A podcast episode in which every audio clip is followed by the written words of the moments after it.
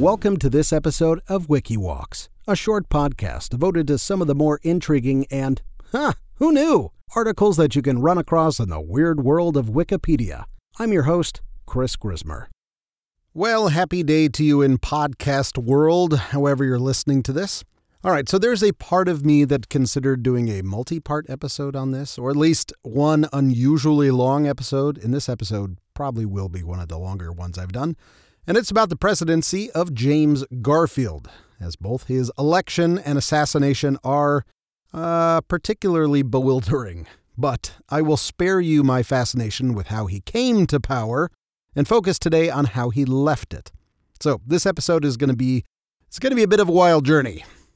On July 2nd, 1881, President James Garfield was fatally shot at a Washington train station by a deranged man named Charles Guiteau, now, you've probably heard the standard story that Guiteau was simply a disappointed office seeker who killed the president in a crazed effort to get a government job. But, as we'll see, there's a lot more to this story than just a crazy dude with a gun. To understand Guiteau's motives, we have to step back and take in the whole political landscape of the late 1800s. You see, in those days, the federal power was expanding faster than a pregnant manatee, and Government jobs were valuable prizes to be won, much like Jasmine in Aladdin.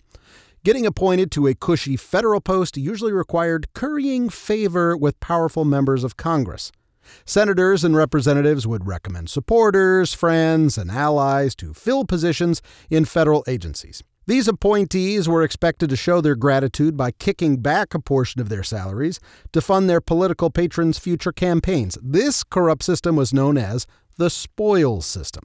Well, as you can imagine, reformers hated this quid pro quo cronyism, but the spoils men in Congress fought hard against any reform attempts. New York Senator Roscoe Don Corleone Conkling was the most notorious spoilsman who used his political machine to control a huge chunk of federal jobs. But in 1881, President James Garfield decided to take on Senator Conkling and the spoils system. Garfield nominated his own candidate for the lucrative position of the Collector of the Port of New York, rejecting Conkling's choice. This was like a declaration of war against the powerful kingmaker. Conkling threw an epic temper tantrum, as they did in those days and still do, resigning from the Senate in protest, hoping to trigger a crisis that would force Garfield to back down. But, well, he didn't. He refused to withdraw his nomination, even as Conkling's resignation split the Republican Party into warring factions the stalwarts and the half breeds, which sound like two houses from a great value Harry Potter knockoff. But now, we should turn our attention to Charles Guiteau. So, his mental cheese had already slipped off his cracker long before these events, but he was once part of a very, let's call it a free love uh, style commune. They were all very familiar with each other, and he ended up being so reviled by the rest of the Victorian era hippies that they called him Charles Get Out, and they actually kicked him out of their little cult. I might one day do an adults only episode about this commune because they eventually evolved and became Oneida, one of the largest makers of flatware in the world, and you probably own one of their spoons right now, but I digress. Guiteau considered himself a stalwart Republican who had campaigned for Garfield's election in 1880. He believed that his pro Garfield speeches were instrumental to the election victory. So, in Guiteau's deluded mind, he deserved a juicy political plum as a reward. And the plum he had his eye on was the cushy post of the U.S. consul in Paris. Guiteau hounded the new administration for months trying to secure the appointment, but was clearly not qualified. When President Garfield ultimately rejected Guiteau for the Paris position, the unhinged man decided drastic action was necessary. In Guiteau's warped mind, Garfield had betrayed him and needed to be removed to resolve the feud tearing the Republican Party apart. By assassinating the president, Guiteau believed he would be saving the party, uniting the factions, and would emerge as a patriotic hero. So, on the morning of July 2nd, 1881, Charles Guiteau waited at the Baltimore and Potomac Railway Station in D.C., where President Garfield was scheduled to board a train. As Garfield walked through the waiting room with Secretary of State James Blaine, Guiteau stepped forward and shot the president twice at point blank range. Garfield collapsed to the floor as pandemonium erupted. I am a stalwart of the stalwarts, proclaimed Guiteau, who made no attempt to flee. Arthur is president now. Chester A. Arthur. Guiteau put his pistol back in his pocket and turned to leave via a cab that he had waiting for him outside the station, but he collided with policeman Patrick Kearney, who was entering the station after hearing the gunfire. Kearney apprehended Guiteau and was so excited at having arrested the man who had shot the president that he neglected to take the gun from him until they arrived at the police station. Dum dum dum dum dum. Interestingly, one of the direct eyewitnesses to the Garfield shooting was Robert Todd Lincoln, who was then Secretary of War and the son of and witness to another assassinated president you might remember.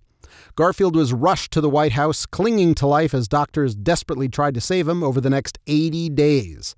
Oddly enough, his doctor's name was actually Dr. William Bliss, like his actual birth name was Doctor. Not because he was a doctor, that was his actual name. Might be a red flag. Don't trust a doctor named Doctor. No device existed that could locate a bullet within a human body, and doctors couldn't remove a bullet without knowing where it was, obviously.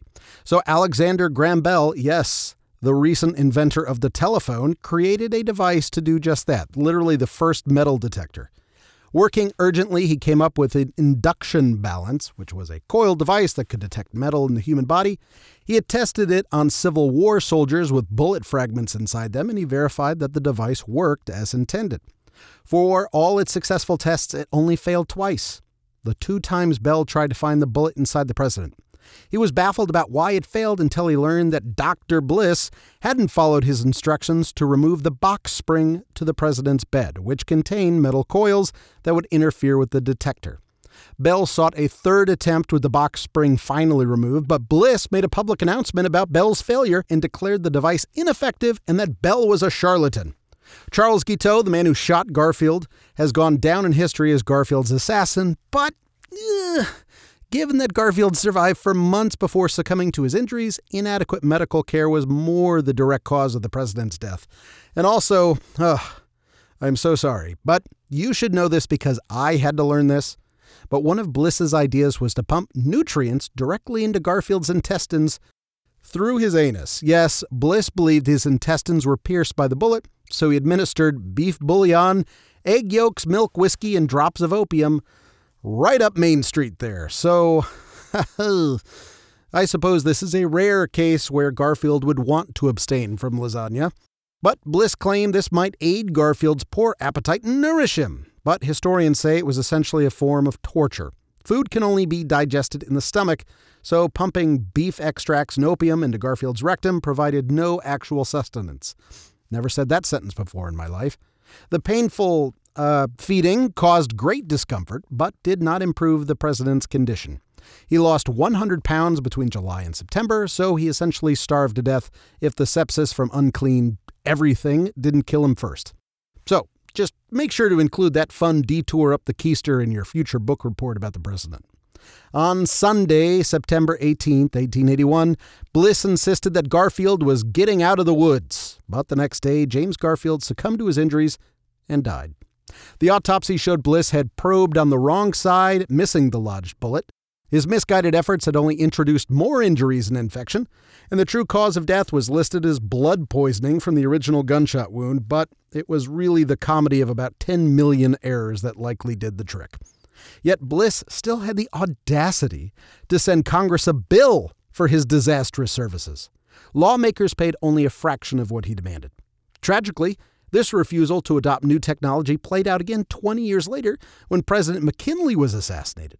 Doctors rejected the newly invented X ray machine to find McKinley's bullet, afraid to move him.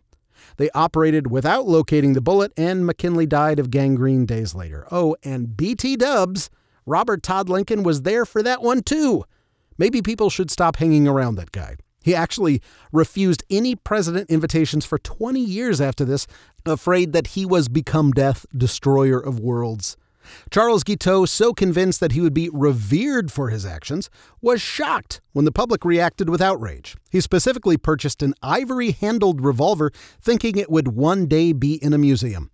He was convicted of murder and hanged on June 30th, 1882, two days shy of the first anniversary of the attack. Eerily enough, the revolver was photographed and then never seen again. Do you have it? If you do, write to the show. Garfield's assassination became a rallying cry for civil service reform, and legislation was passed to stem the tide of the spoils system. and Congress was never corrupt again. In the end, some good emerged from the senseless tragedy with those reforms, and also his great great grandson, Richard Garfield, invented Magic the Gathering, and Richard's great uncle invented the paperclip. Ha! Huh, who knew? See, I told you this episode could have been so much bigger. Although, I guess, you know, if you consider the totality of everything, if the doctor announced on Sunday that the president was doing well, and then he died the next day, well, I guess that finally explains why Garfield hates Mondays.